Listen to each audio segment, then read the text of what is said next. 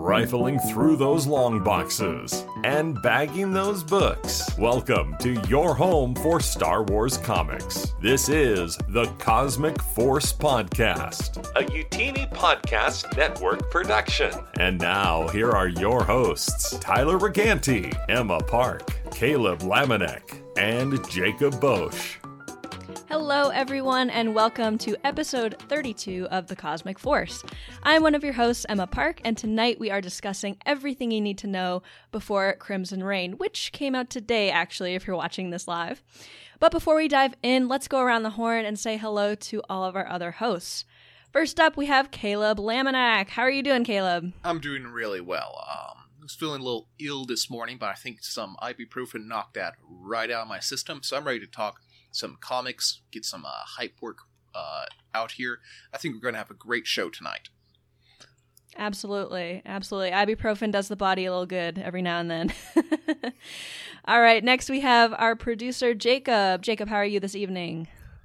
Uh, not too bad. It is, again, final season, so I get to talk about contracts tomorrow. Well, not talk about. I get to write about contracts tomorrow, so that'll be fun. Uh, sounds like a ton of fun. No, it's so fun. Uh, I, you know, let's just say I'm I'm glad I'm here. Uh, rather, I'd rather be here than there. So, very good, very good. And lastly, we have a, a new face uh, on the show than than normal. Filling in for our very own Tyler, we have Timothy Guthrie. Timothy, welcome to the Cosmic Force. Again. What is up? Again, yes. that's right. yes, I am so glad to be back. I have been doing nothing but playing Halo today, and if there's anything that I love more than Halo, it's you guys. Aww. So I'm glad to be here. that's it. pretty. That's pretty high praise, I have to say. I mean, mm-hmm. you know, and I love me some Halo, so I mean, y'all yeah. just got the edge. awesome, very very good. Well, if you are joining us for the very first time, welcome. We are a Star Wars comics podcast that broadcasts live right here on youtube.com slash utini every Wednesday night at 8 p.m. If you can't join us live, that's okay because we are also available on all of your favorite podcast platforms. We're also a part of the Utini Podcast Network of nearly a dozen shows and a Discord channel at utini.com slash discord with more than a thousand members with dozens of channels to choose from.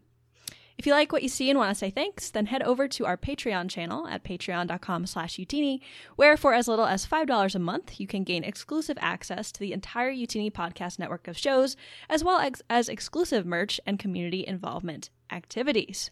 Whew. All right, with all that out of the way, we have a pretty awesome weekly pull list, if I do say so myself. Jacob, what do we got this week? We do have quite the stacked list. Uh, so starting off, of course, the I mean the topic of the show is Crimson Reign number one, uh, The Orphans, written by Charles Soule, pencils by Steve Cummings. Uh, the cover is by Leinil Francis Yu, and the colorist is Guru EFX, with letters from Travis Lanham.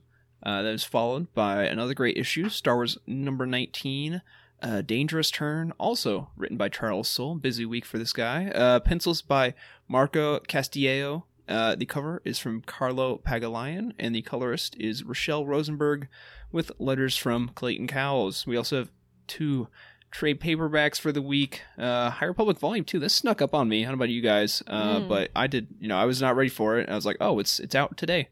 Uh, this came out Tuesday. Uh, it is the Heart of the Drengir, written by Cavan Scott, with pencils by uh, Georges Jeanty and uh, Ario Anindito, with the cover art from Phil Noto.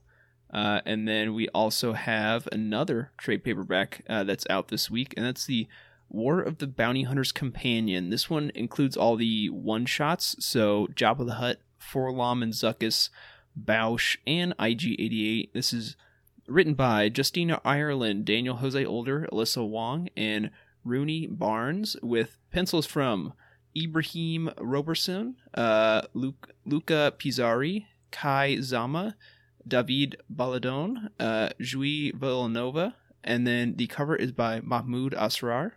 Uh, so that will have all your one shots to go with the War of the Bounty Hunters main trade paperback, which came out I think two weeks ago now.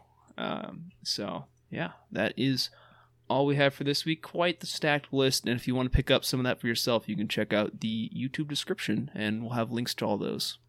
Yeah, very good. So, actually, something that you said, Jacob, made me want to kind of take a little poll here, a little mini poll. Um, this came up in uh, our chat with Daniel Jose Older.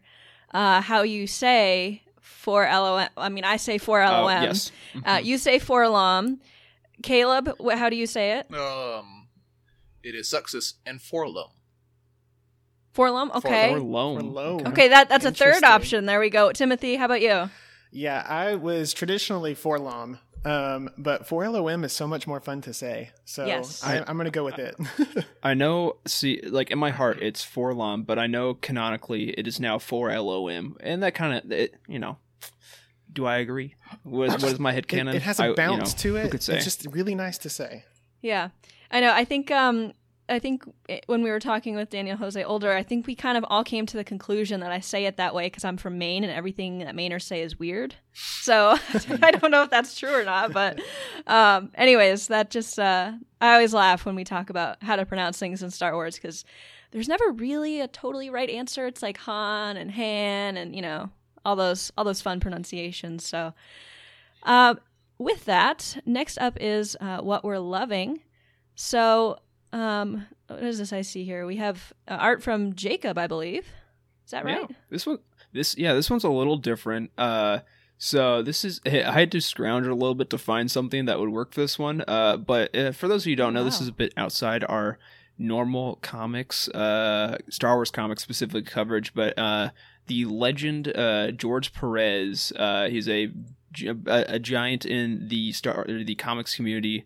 Uh, he did the art for the like definitive Teen Titans run, uh, one of the bigger Wonder Woman runs in the 80s, and of course, Crisis on Infinite Earths, like groundbreaking stuff. He uh, announced that he uh, has uh, stage three cancer, unfortunately, this week, uh, and it- inoperable. So it's a very, very sad day for the, or a very sad week for the comics community. So I wanted to highlight a bit of his art and, you know, uh, wish wish the best to his family. This is uh, something from I found this. It's a 1993 Topps trading card that he did. Uh, so cool.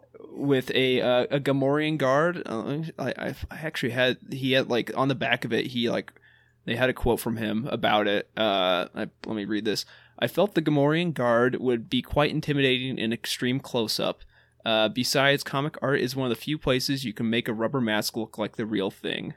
Uh, yeah, and uh, Comics Pro for 18 years, he's done considerable work for both Marvel and DC, including the Avengers, the Fantastic Four, New Teen Titans, Crisis on Infinite Earths, Wonder Woman, uh, and the Infinity Gauntlet. So you know, just you know, Few, few Small. little, Yeah, little, just a few little indie small. comics Back there. catalog, Yeah. thrift store finds, nothing big. I don't know if you've yeah the the the dollar bin. Yeah, I don't know if you've heard of those ones, but yeah. So uh, yeah, uh, best wishes to George and his family. Uh, a legend. Uh, that's why I have, I have the crisis behind me, uh, just off frame on my shelf today. But yeah, And he he loves comics and loves fans so much. I saw um, in his statement that he wants to like like good, still do more cons and just wants to hug people that love his work. Like he's trying to schedule like massive book signings and stuff because he's like I want to go out on a good note doing the things that I love. like that's so cool. Like like what a good dude. So yeah. He like he retired a few years ago because of his health already, and Mm-hmm. he's like, yeah, I couldn't, I couldn't like he like with lost eyesight in one of his eyes, like couldn't do art anymore. He's like, yeah, I might not be able to draw, but I can still sign my name with one eye, so I'm all good. so it's cool. like, all right, well, best best to you know m- uh, make the most out of your situation, I suppose. Absolutely. Yeah. Yeah, this was a that was a nice tribute. I uh, I hadn't heard about that. That's very sad, but all the best to him. Um, Caleb, we have a community submission. Tell us about that. Oh, absolutely. We uh, this one came in from Moonflyer, aka Dave. Uh, this one was a little appropriate, and I really just liked this artwork a lot. It really stood out when I read it last month. This is from Star Wars number 18, the one that just came out last month. It's showing a young, you can't tell, but a young Han and a young Qi'ra back on Corellia, you know, staring up at the stars, doing the thing that young children do in the Star Wars universe, and wishing for a wider world to come and go out. Uh, this one is art by Ramon Rosanas, and it's just a really nice piece of art here for Qi'ra reminiscing about the good times with Han. It's just a really you know powerful sort of uh, piece of work here. I love how it takes the entire page up and has like the gradients from you know the uh, space down to the atmosphere down to the um, down to the uh, you know the slums below. It's also you know we can maybe dig a little deep into it. You can see Han and Qi'ra in profile above the uh, Imperial Star Star Destroyer, just symbolizing that they think they're above the Empire we'll see how that plays out. But just a really, really solid piece of artwork. So thank you, Dave, for that submission.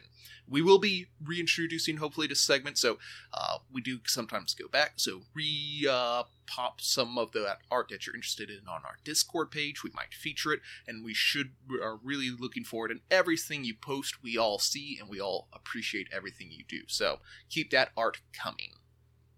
Yeah, absolutely. We love looking at um, all these really awesome uh, pieces of work you guys send in. So, uh, yeah, that was that was awesome. I, I love the coloring on that page specifically. It's it stands out to me very much. So, awesome stuff. Um, before we move on to our main topic here, um, I know that we're all playing Halo. I get it, but are we reading anything? Anything fun other than contracts, I suppose.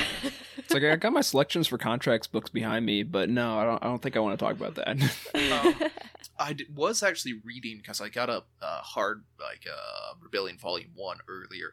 Uh, it's actually a um, the old Dark Horse 2013 run. I read the first 12 issues of that, yeah. and that's actually really interesting because it's very. You can tell it's you know, 2013, so just a few years before Marvel took over and started their run. And it's set in the exact same time frame, right after Yavin. So there's a lot of really interesting. Uh, it's fun to see like a completely different take on the exact same situation. It's very Starfighter heavy. Like Leia spends like like half her panels she's in an X-wing. So you know, you, oh, should cool. definitely give it a try. It's she's definitely yeah. a lot more action hero-y in this one and some of the other uh, interpretations. A lot of fun. Definitely um, definitely something that if you see the opportunity, you should pick it up. There a lot of a lot of very interesting ideas. It only ran for 20 issues, so I'll try to find the last eight and give you guys a rough idea of whether or not it's fully worth your time. But the first 12 issues, really great stuff.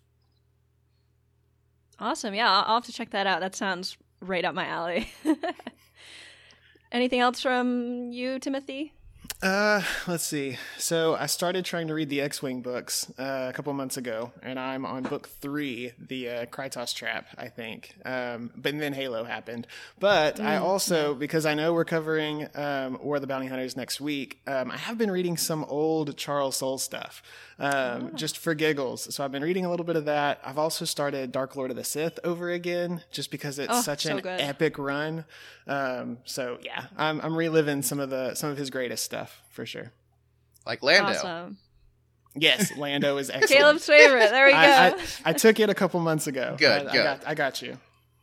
Glad to hear. Awesome stuff, Jacob. I'm gonna I'm gonna assume it's nothing but contracts from you. No, yeah. I mean, I see. I guess over I did. I, I I'm almost done with uh, Tempest Runner. That's like the one thing I've been oh, trying nice. to do. Like I want to uh, make sure I get Tempest Runner and Lesser Evil done before Fallen Star comes out, and then I'll be at least like caught up ish. Like I, will have read every, all the High Republic stuff, and I definitely want to finish Thrawn before I have another book on the plate. So that that's my yeah. I have like an hour. I think I have like an hour left in Tempest Runner. So oh, awesome! Yeah, and that's coming out in hardcover soon too. So can't it wait is, for that. Yeah, yeah. I think April of next year now. That sounds right. But yeah, I'm so excited. Yeah, that'll be great. Yeah, as for me, I mean, Eric and Timothy and Corey and even Jacob and Caleb have contributed to the sudden urge to play Halo. So thanks a lot, guys. You're taking up my reading time, but that's okay. I'm not complaining. Um, although now that I have uh, a break coming up, I just ended my semester today. Um, gonna start digging into my uh, backlog of reference books. I've got some. Uh, I've got the prequel archive sitting fresh in the box waiting for me. I can't wait for that. And uh, yeah, some art books, and I even want to start reading the uh, the Hawkeye comic. I know that's not Star Wars, but I've been seriously enjoying that show so much. I mean, oh, if you guys haven't checked that out yet, it's it's so so good. I've I've been loving the crap out of it. Every I think every Wednesday I, I come into our, our our Slack and say. Hawkeye was amazing. It was so good. I, so I need to catch. Uh, I've sold the first episode, but yes, the Fraction Aja run is fantastic, and it's a very quick read too. So see if you can find like yeah, at your local. I think I was actually pulling around at a Barnes and Noble and I actually found a, a edition of it. So just look around; they're Oh. very popular. You'll be able to find them quite easy. You could probably almost read the whole thing in our Discord alone. Everybody's been um, so we have the the Star Wars comics channel, right? But then we have a general comics for anything non Star Wars related. And so anytime a Hawkeye episode drops or someone catches the newest episode, there's screenshots and grabs from some of the issues that are being referenced, and it's it's a lot of fun. So if you're liking that, definitely jump in there too. Awesome stuff. All right, so before we dive into all things Crimson Reign, we have a quick ad for you all about Utini gifts with the uh, holidays coming up. So uh, let's roll it, and we'll see you in a second. All right. Every time I see that ad, I feel the sudden urge to go buy something. So that's definitely not good. All right. So um, Crimson Reign is out today, as we have mentioned a couple times uh, in the show, but we want to get you primed and ready. If you haven't read it yet, or if you have read it yet and you're a little confused, we're here for you. Um, so, a little bit about uh, the background of, of the project. Um, it's written by Charles Soule. Uh, with pencils by Stephen Cummings. Uh, and this is actually his first Star Wars work, which is um, quite notable. I was actually amazed by the art in this, how uh, how accurately he drew the the characters. I was impressed. Sometimes sometimes with uh, you know first Star Wars works, it can be a little rocky, but man, I love the way he draws Qi'ra and all the other characters as well. Uh, and the A cover is by Leinil Francis Yu. Uh, and this is part two of the Qi'ra trilogy, and part three was revealed to be called um, uh, Hidden Empire. So we have a little bit of a the I guess we could call it the Qi'ra trilogy, which I never thought I would be saying in 2021, but it feels so so good. Um, so obviously we got Akira in War of the Bounty Hunters. That's when we first got introduced to her again, uh, post Solo. Um, it was very shocking. We, I think we've talked about that moment uh, multiple times on the show. So you've heard all of our thoughts about it. Uh, but Timothy, what were your thoughts when when Qi'ra was revealed in War of the Bounty Hunters? I was absolutely blown away. Um, when it, whatever that that cover, not cover, uh, but once we see her face, you know, she's coming out from under the hood. I was just absolutely shocked. Couldn't believe it. Um, it feels so right. Um, it does feel good, but it just feels right. Like it's her moment, and she's having her time back in the sun, and I'm all for it, and I hope it lasts forever. Yes, yes, we are here for all the Qi'ra love and like uh, especially all of those um those those covers that have been coming out recently, even with like the the Star Wars mainline. Um, it's it's caused me to create a little bit of a collection. Um, not As great. it should, as but- it should. but you it- have nothing to apologize for. yes, it's not great for my wallet, but it's great for Qi'ra love. So we, we love that. um, so Jacob, can you give us a little bit Yes. of of the background information that people need to know in terms of the story? If if you're going to go into to Crimson Rain, what are what are the the bullet points here that we need to know? Yeah, so I mean, this is basically like, yeah, this like Emma said, this is part two of a trilogy, and part one was War of the Bounty Hunters, which ended, I guess, right around a month ago now. Uh, I think that's about right. Yeah. Um, and so this, i I'm basically hitting bullet points of of War of the Bounty Hunters. If you have not read it, which I'd recommend you do, here is here's what you need to know. If you're just gonna jump in on Crimson Reign, like this is this is what you probably should know going in. Uh, so this is all between Empire Strikes Back and Return of the Jedi. It starts with Boba Fett trying to return Han Solo's carbonite slab to Jabba when it's stolen out from under him on Nar Shaddaa. Uh, we find out that the thief was Crimson Dawn, which is now led by Qi'ra. They're trying to re-enter the galactic stage and have a lot of grand machinations uh, surrounding Han Solo.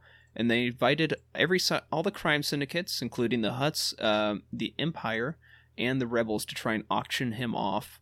Uh, so all of the main characters from all the ongoing runs end up at this event. Vader's there trying to grapple how he's going to handle his, allegiances to the Emperor and what he wants to do with his son Luke. Aphra's there with Sana Starros to try and go on a mission, uh, a covert mission for Domina Tagge.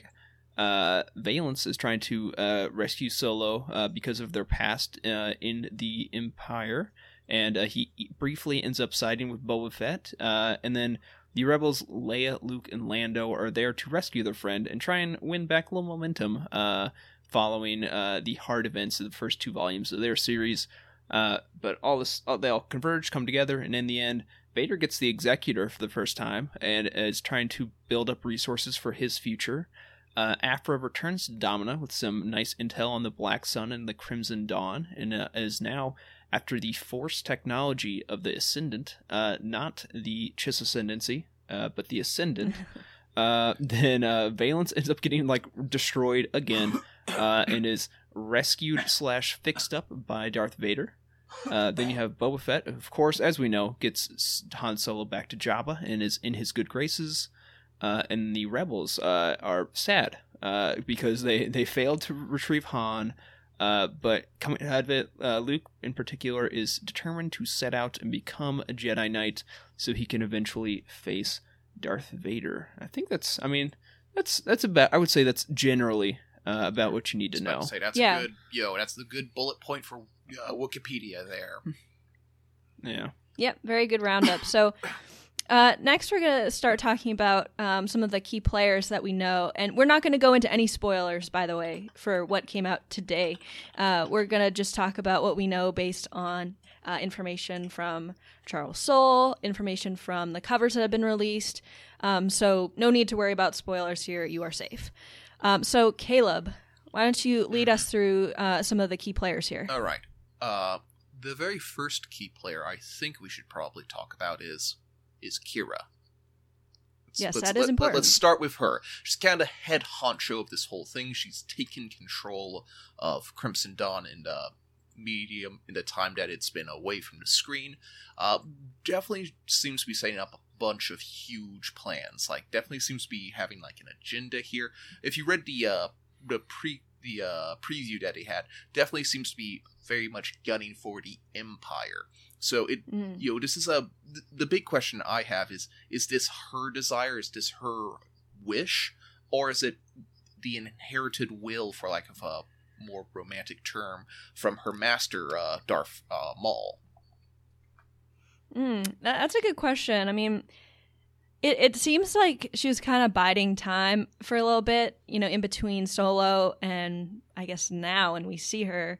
Um, because clearly she was still involved with Crimson Reign building up resources, but again, kind of in the shadows, just kind of sneaking around there. So I, I think it's definitely self motivated. Otherwise, she wouldn't put herself as the head of Crimson Dawn, I think she might have somebody else that um, might know, I guess, the crime syndicates a little bit better. So I, I definitely think that there's some self motivation going on there. I definitely have another thought about that, but uh, that's that's based on what I read in the comic today, so I won't go into that. Uh, we will talk about that another day, though. Yeah, I, mean her her her motivations are at least what she show or outwardly shows as her motivations are pretty much on full display in this issue. So it's hard to yeah, hard to really talk about it when we. I mean, we kind of know. If you if you read today, you kind of know. Yeah, I think inherently, I mean, she she wants a better world. I think. I mean, she's always tried to make the best of her situation um, where she is. She's always, you know, had the worst of, of luck in in her surroundings and environment, and being placed under people where um, she's challenged. And so she's like, well, instead of dying, I need to figure out how to fix this, how to be better, and how to how to win. And so I think it's it's she's she's just gonna do what she's gonna do. Um, and yeah if it looks like it's gonna be taking taking evil on um, then go for it whether it's malicious or not. I, I think she's got her um, I, I think she's got her heart, her heart in the right place. We'll see though. Yeah, I think she definitely has a very strong sense of right and wrong. Like she was wronged when she was a teenager on on Corellia, and I think she's trying to like maybe get a little bit of revenge for that in a way. Uh, just on the galaxy, I think I think she feels uh, kind of wronged by the galaxy uh, in a way. So yeah, I'm very interested to see sort of you know uh, how how how much clearer that it, that her motivations are going to get because I, I do think that we're going to get a, a very spelled out answer as to as to her motivations for sure. absolutely she seems to have you know gathered a huge like well maybe not huge but a very select group of follow followers here and we saw that referenced at the end we've seen them like throughout the series and she definitely seems to have like the who's who like a real predict uh like a real uh, pedigree of like extremely powerful groups underneath here. Um, let's start diving into it. Like the one that was the most, I think, surprising for me was she's working with the Knights of Ren.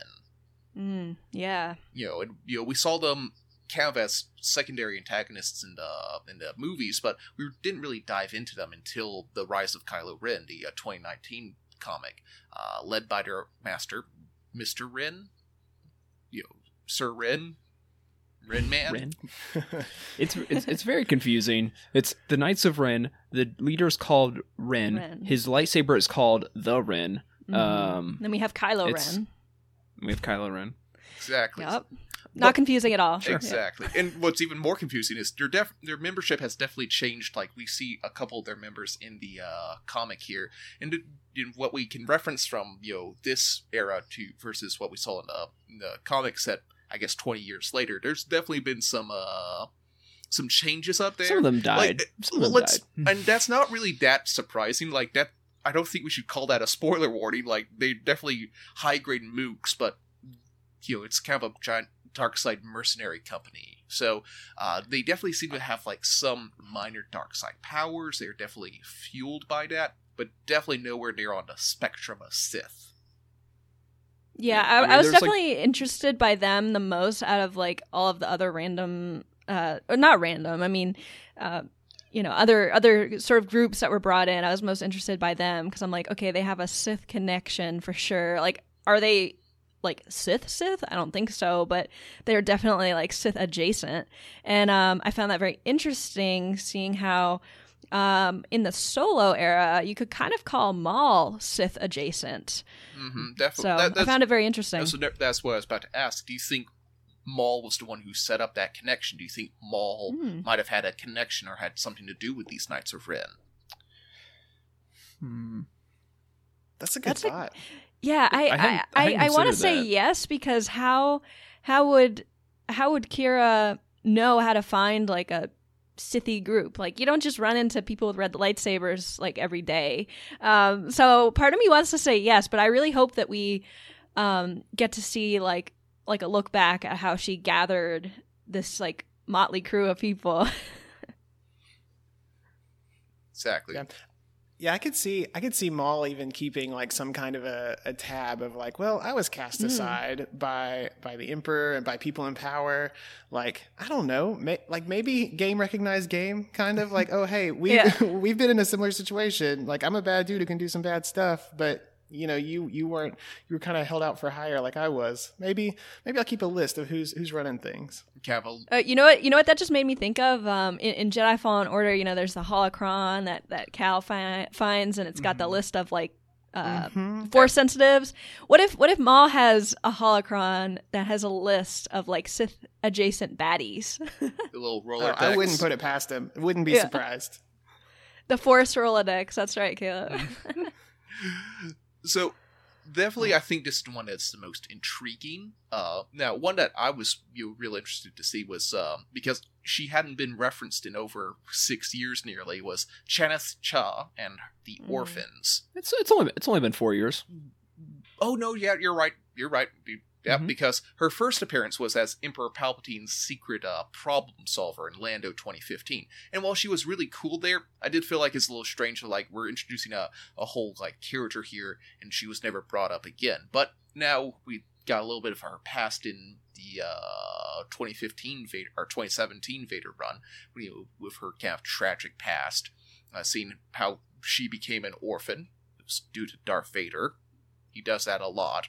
Uh, but It happens. yeah, like she seems to have like this kind of hyper cool military commando squad with her. So definitely like one of the ones I was least expecting. I, I think I remember when we were talking with um uh when uh, this whole thing was coming out, she showed up in one of these uh like previews, like one of these uh like the you know, they put the uh, covers out a lot earlier, and when I saw that, I was like, wait, Mhm. what?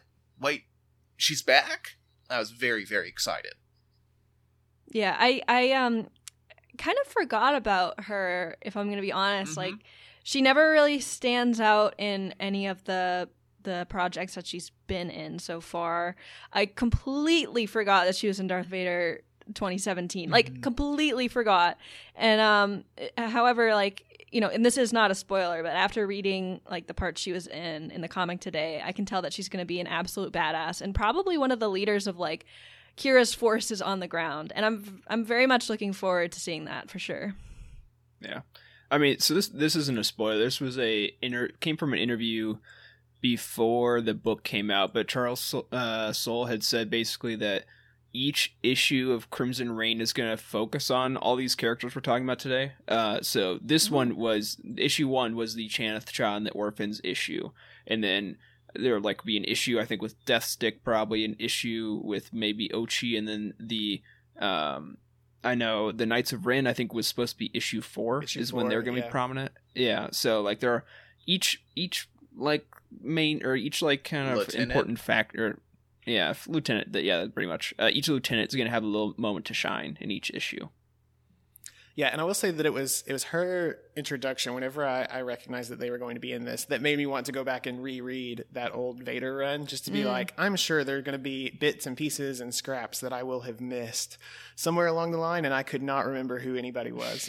so, so th- it was a it was a good call to go back and and re-educate myself. Exactly, and there's a few like Yeah. action beats that do directly reference the uh, 2017 run that I was Yeah, it, it definitely it definitely pays off if you like Yeah. this Mhm. issue already pays off if you read that. Absolutely. So that's that's the one that I think was the most surprising for me. Uh, one that's made less surprising was uh, Deathstick. I keep wanting to call her Lady Deathstick. That's because wait, Oh, Lady okay. Deathstrike was a Marvel villainess, I think. I think that's right. But anyway, Deathstick All right. was originally uh, from the uh, Star Wars Uprising mobile game, which you can no longer play. I think. I've Yeah, never heard is- of that this like ever. This is the deepest cut. Yeah, no, it's it was a is it's very weird. A lot of people are very upset because it was a like a mobile game that had like legitimate like standalone like canonical story oh. that is now like they just like shut it down. Like you can't go back and see it anymore. Hmm. Like I think the only time uh Dr. Aphra has ever been animated was from this game. no way. Like she was in it. Like there it was yeah. the like so Imperial Super Commandos were in it too. I think like that's where they were introduced or something like that. Do you guys Yeah. know what If year you- if- what year was this? Does anybody know? Star Wars. I want to say like 2016, 2017 maybe. Okay, interesting. But, um, yeah. So you, um, 2015 rollout Yeah. of summer 2015. it was like it did not last very long. If you've ever seen like a Doctor Aphra GIF, uh, randomly, and you're like, I don't know what that's from. It's from Uprising. Ooh, oh, okay. Because I have seen a Doctor Aphra GIF, and I was like, "Wait a second, where where am, am I missing something here? Like, I, I've literally never seen this before." uh, in November of 2016. So it was around for little over a year, like 13 months. Yeah. It's a quick cut, man.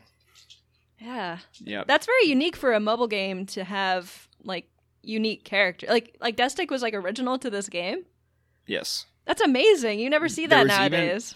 There was even an art book that was produced for this game, but it was only ever like you could only get it if you basically worked on the game. Oh, really? I was gonna say because I collect the art books, and I've like literally never heard of that. So I'm I glad I'm not Jose- missing Yeah. something here. I hope Jose and Trevor are listening because we need an archives episode on this game Yes. stat. yes, please. Yes, I, I absolutely need that. Yeah, here I, f- let me, I found it. Let me pull it up real quick. Uh, but yeah, it it's. Uh, here we go. Yeah, this is the the art book, and there you go, Deathstick right on the oh cover. Oh yeah. that is gorgeous. Oh, wow. oh, and that like It's, Darth uh, Vader I was about to say, looking looks kind of thing. looks significantly more red in this edition here. Yeah, but yeah, that's uh, Very cool. if you ever played a mobile game from yeah six years ago that lasted for about a year, then you might know who she is, but otherwise, probably don't. you're probably very confused, like most of us, when she showed up in uh, War of the Bounty Hunters, and you're like, "Who's this?" I, I feel like she was a Legends character that they transposed over almost, you know? Nope, Uh, but nope, obscure mobile even game more character. obscure than a Legend character, which is The strange you to know. think. Yeah, it's like how can you get more obscure than a Legends character? Pull it from a defunct mobile game. there you go. exactly. A couple are like she's like has a really interesting backstory. She's the daughter of a night witch, a night sister, uh, who was featured Mm. in The Witch and the Wookiee, a story from the Myths and Fables by George Mann. So Oh. a ton of like deep cuts there.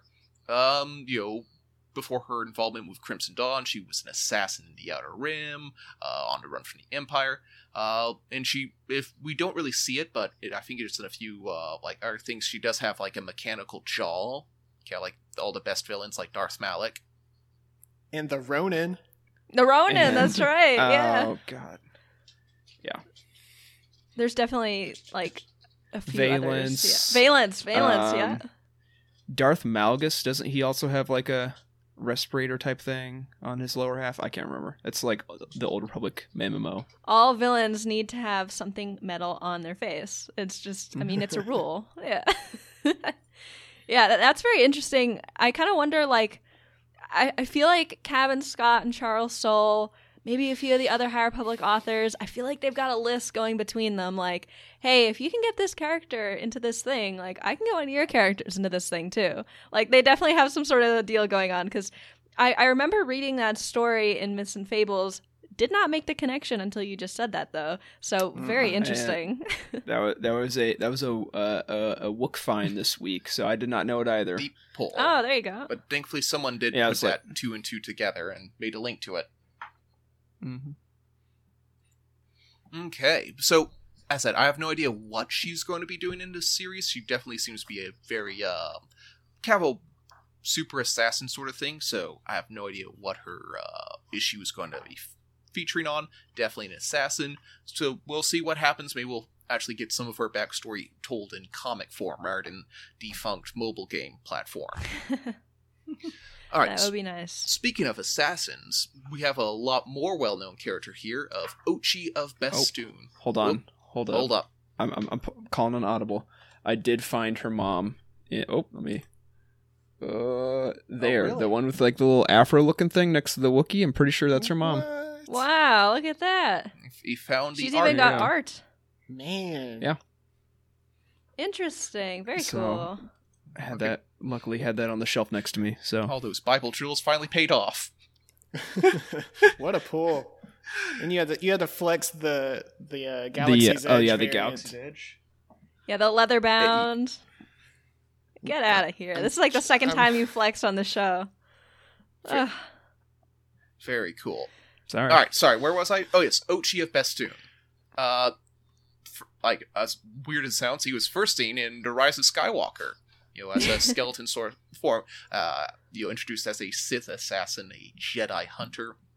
But we've definitely gotten a lot more of him fleshed out in the uh, 2020 Vader comic as kind of his Vader's sidekick, his comic sidekick. Like, is it, would it be wrong to say he's the comic sidekick?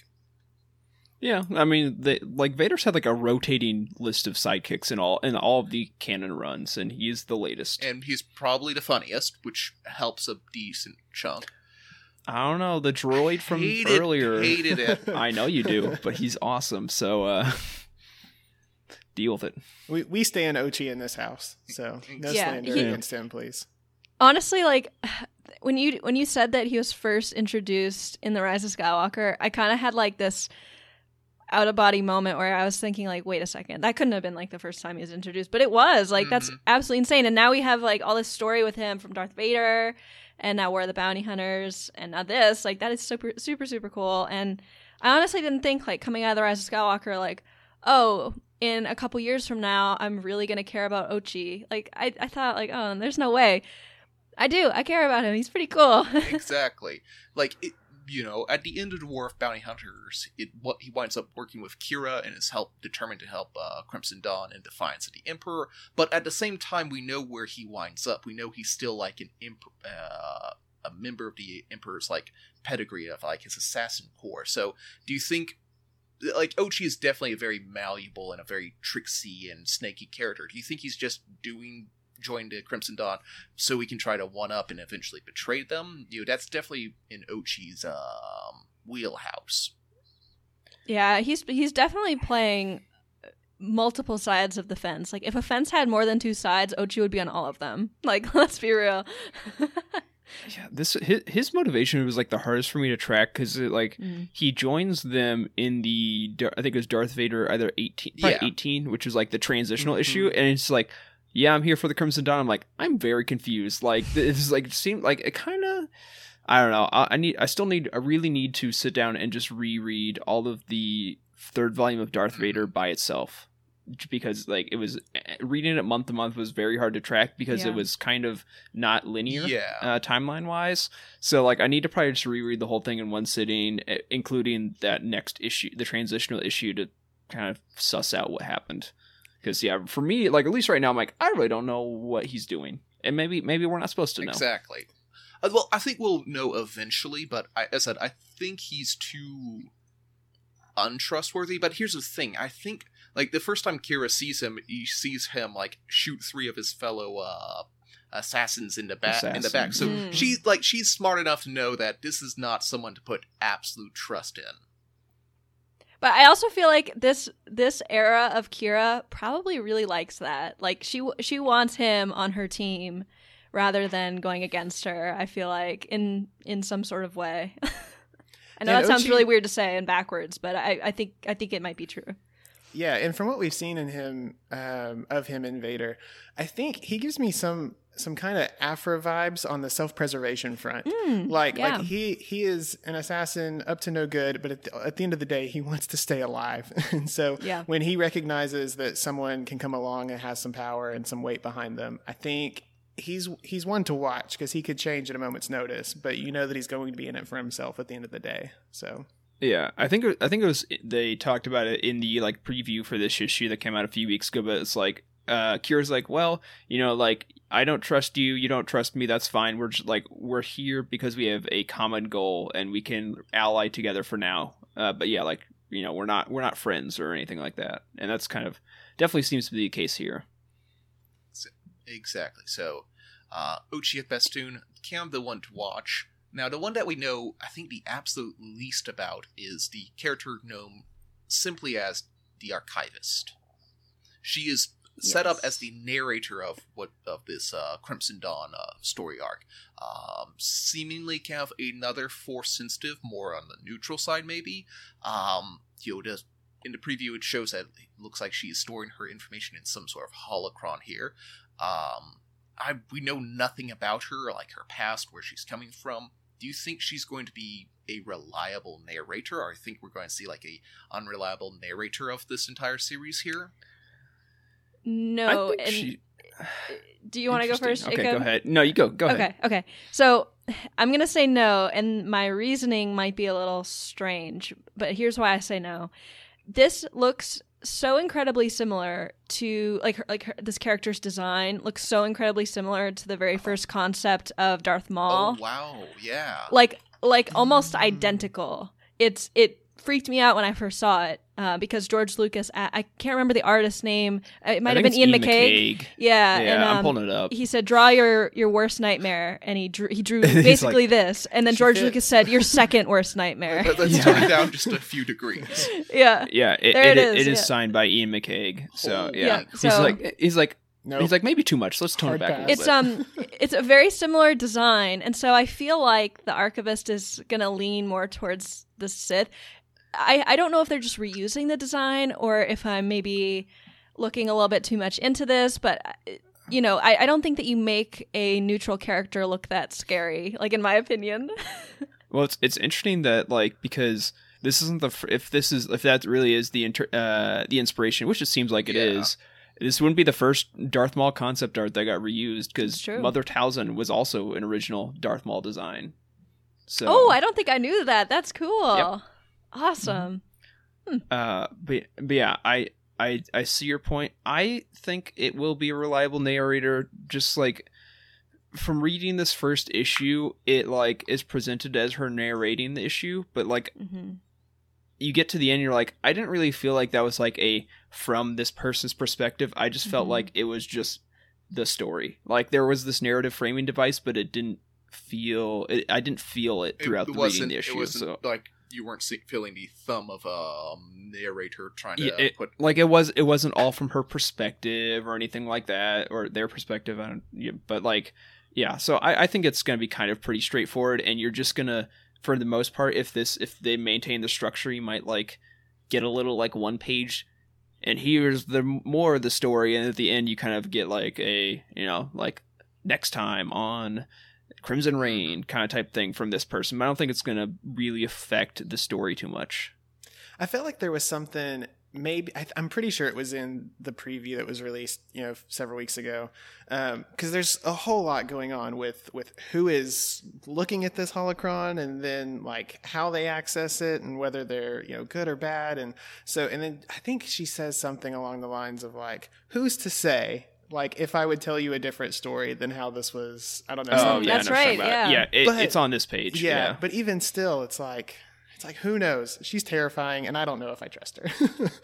Yeah, uh, it could be. I mean, she could also be just a MacGuffin. Like, yeah, like maybe there's true. some other like bigger, more ominous thing happening, and we're just meant to focus on the archivist rather than anyone else. I'm hoping that that she'll have her own, um, her own issue. That Same. Um, maybe I love one- that. Maybe it'll be as issue five, one the of the last four or one. five. Yeah, yeah. I feel like it'd be well, yeah. Four is the Knights of Ren, so I feel like this is she's probably gonna be a final issue kind of reveal.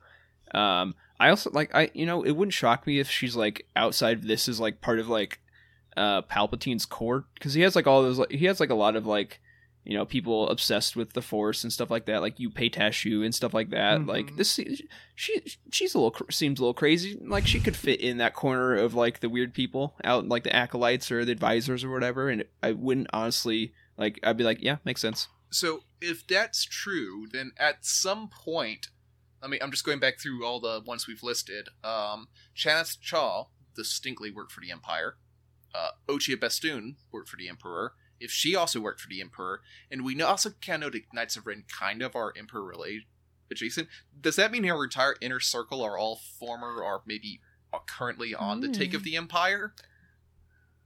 I mean, that's like kind of where the bounty hunters was just showing us, like, oh yeah, Crimson Reign's got like double agents, literally, or Crimson Empire, Yeah. Crimson Dawn. Geez, they have, a- they have agents, double agents everywhere, and that's kind of like the point. It's like you know, like they like walk on the executor, and this officer's like, yeah, Qi'ra told me to do this. Here we go. Like, there's like, Here's yeah, they got people passes. everywhere. yeah. Okay. That yeah, that's very interesting. Um, because also, I mean, Qi'ra kind of has a vendetta against the Empire too. When you think about it, I mean, they took her away from Han in the very beginning. I, I guess you could look at it that way. So maybe maybe they're all gonna like team up and go like anti-Empire. Maybe. Or maybe I said maybe he, she's being set up for the deep, deep fake of you know Emperor Palpatine doing some extreme long range uh, manipulations. Who could say? We do. We're gonna be doing some uh, uh, Star Wars 2015 annual number one Mhm, type action up you in know, here. plans within plans. Absolutely. It's like, oh, you thought you got the best meat? Nope, psych. Haha. Psych. That was And my double all it- agent. And all it does is that with all of these crazy, sketchy, possibly evil question mark folks, it just highlights how wild Qi'ra is to be roping all of these folks together. Um, Yeah. And just, I just cannot wait for the bonkers insanity that, that comes over the next couple couple months. You're so right though, because I mean, in what situation or idea would would these people get along to achieve a common goal? Like, o- only Qi'ra would be wild enough to do that. It's it's kind of like having um like Dengar and Valance working together in in like the the War of the Bounty Hunters. It's like it just doesn't work. But like Qi'ra's crazy enough to make it work, and that's what I love about her. All right, so um, we kind of have a, uh, a a master watch slash reading list. It's got some visual media as well as some uh, some comics. I don't think there's any books on here. I could be wrong though. Yep, just just uh, No. like TV, a movie, and some comics. So we're gonna call it the master watch slash read list. So Timothy, do you want to take us through? Uh, what we could do to watch or read to get prepared for Crimson Reign. Sure thing. Yeah, this is the absolute. If you have nothing to do over the holidays and you want to watch and read everything, this is the list for you. So you're definitely going to want to watch Solo. I mean, that's where Qi'ra was introduced, kind of a big deal. You're going to want to read War of the Bounty Hunters. Um, now that both of those trade paperbacks have dropped, um, super easy to pick up. You'll definitely want to catch those. Do What I'm Doing, read Darth Vader, Dark Lord of the Sith. Um, it's a phenomenal run by Charles Soule. Then you want to pick up The Rise of Kylo Ren, um, where we get to see the Knights of Ren um, in action for the first time. Um, then read Caleb's favorite, Lando from 2015. it is a fantastic limited series, full of color and Lando. That's all you need to know. Um, read Darth Vader 2020. You're going to get a lot of good Ochi action there. Um, Star Wars 2020, specifically issue number 18, is worthwhile. Um, and then definitely go back and watch the Clone Wars Maul episodes um, to see how Qi'ra might have become the way that she is working under Maul for so long. Um, and then the final episodes uh, with Maul and Rebels, um, all of those are fantastic. Um, specifically, the way that his role kind of ends in that series um, could be pretty important. Um, predictions. Do y'all have any predictions for what we're going to see next? I mean, who's going to pop up? Like from all of these runs, what are we going to see? Um, what's going to happen? So this question is a little harder to answer, be, like dancing around spoilers from today, but we're we're gonna do it.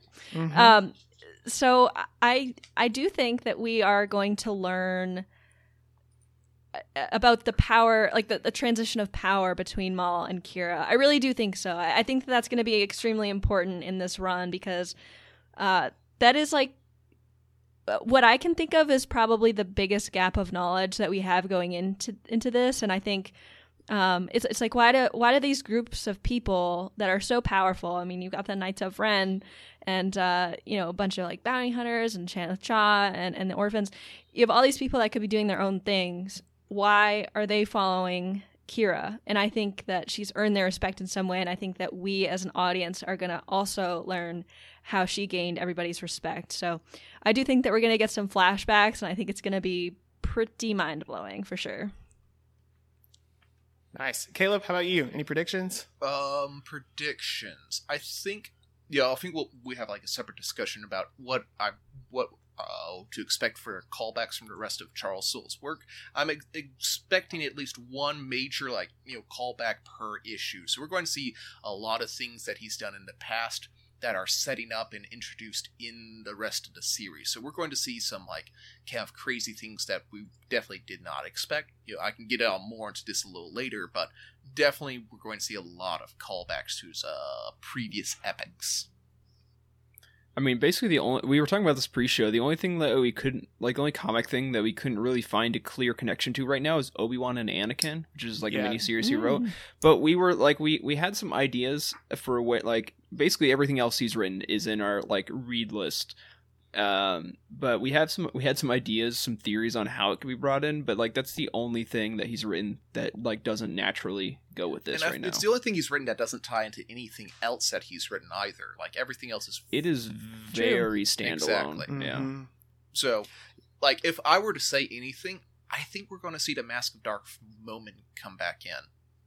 Ooh, Oh, that's a good prediction. I would love It, that. it was Yeah. blown. It was on the Imperialis, his uh, ship that was blown up, but it is also a Sith artifact. Like, I couldn't imagine a blowing up a ship that's being detonated would be that um, detrimental to ancient dark side artifact. Yeah. Right. Yeah, Interesting. I know. I know that we've gotten some teasers. And I know. on- Sorry, real quick. I know who would Yeah. have it. I think Chanath Cha would have it because she was the last one to leave that ship. Mm, yeah. Oh yeah, that's an excellent point. Um, I know it's kind of been teased um, because we know that the um, the Knights of Ren will be featured in issue four, but I wa- I am hoping that we get to see Ren go up against Vader in some way, shape, or form. Ooh. Like I, I just the epicness of that, seeing the Ren up against his lightsaber. I don't know. I just I want it so bad, and to have them have more of a, a direct tie and connection to challenging the Empire, and specifically like the head Sith. Like like I, I want to see that happen because they've been in the shadows on the sides, not necessarily directly you know entwined in anything. But we know that Snoke knew about them. Obviously, Kylo knew about them. Like the Emperor knew about them. So there's they have this laundry list of folks who know who they are, and I, I want to see them go up against some of those guys. Love yeah. that. I feel like he- he'd get absolutely clapped. Oh, Oh yes, Like, absolutely, like, like absolutely. Vader does not lose any fight he's in. So, like I said, maybe that's why we see the uh, the changeover in a lot of his uh, crew. Is like, well, I used to have twelve members, but after Vader came along, I had to uh, start looking for resumes again. Yeah, just absolutely wrecked shop.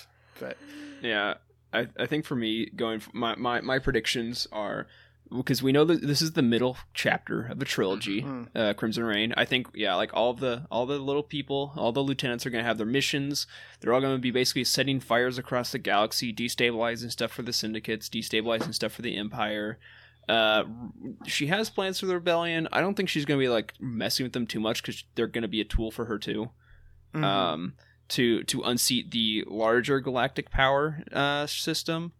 Uh, I think we're gonna be doing a lot of that, and then we're also gonna be hopefully getting that backstory that like Phil, how do we get here kind of s- storytelling. Um, and I don't think anything super monumental is gonna happen in this though. Like we're gonna see some crazy awesome stuff, but I think this is all just gonna be rising action into Hidden Empire when the big thing happens, whatever that is. this is a wild card and really out of left field. So bear with me here. Okay, How? I, I love it. yeah, how close are we to Return of the Jedi at this point, timeline wise or like Yeah. publishing books wise timeline wise, or both? Because I publishing book publishing books wise uh, my my theory is we are going to have crimson Reign, have an issue or two between crimson Reign and hidden empire we might get one or two volumes of all the respective series after that and then we're done that's my thought Okay. Because I'm wondering if Qi'ra would have anything to do, like the Hidden Empire aspect, I think, makes me think, and how tied all of these individual groups are going to be across the galaxy.